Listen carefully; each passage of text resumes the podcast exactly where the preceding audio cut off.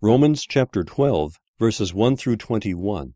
What does it mean to live as those who Christ died for? Therefore, I urge you, brothers and sisters, in view of God's mercy, to offer your bodies as a living sacrifice, holy and pleasing to God. This is your true and proper worship. Do not conform to the pattern of this world, but be transformed by the renewing of your mind.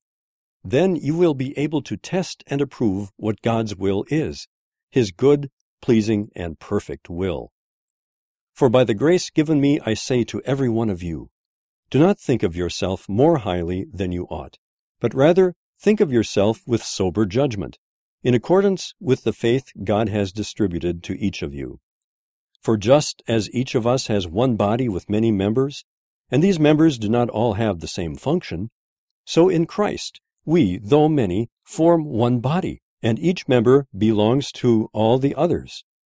We have different gifts, according to the grace given to each of us. If your gift is prophesying, then prophesy in accordance with your faith. If it is serving, then serve. If it is teaching, then teach. If it is to encourage, then give encouragement. If it is giving, then give generously.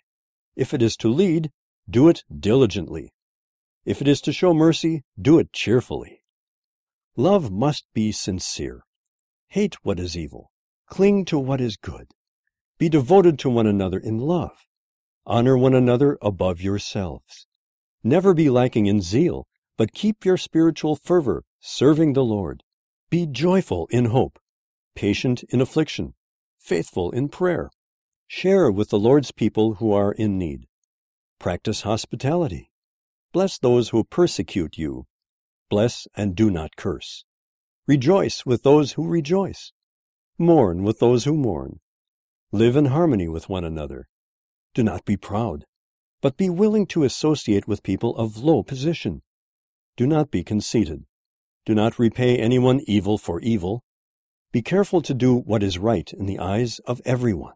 If it is possible, as far as it depends on you, live at peace with everyone. Do not take revenge, my dear friends, but leave room for God's wrath. For it is written, "It is mine to avenge, I will repay, says the Lord." On the contrary, if your enemy is hungry, feed him. If he is thirsty, give him something to drink. In doing this, you will heap burning coals on his head. Do not be overcome by evil, but overcome evil with good.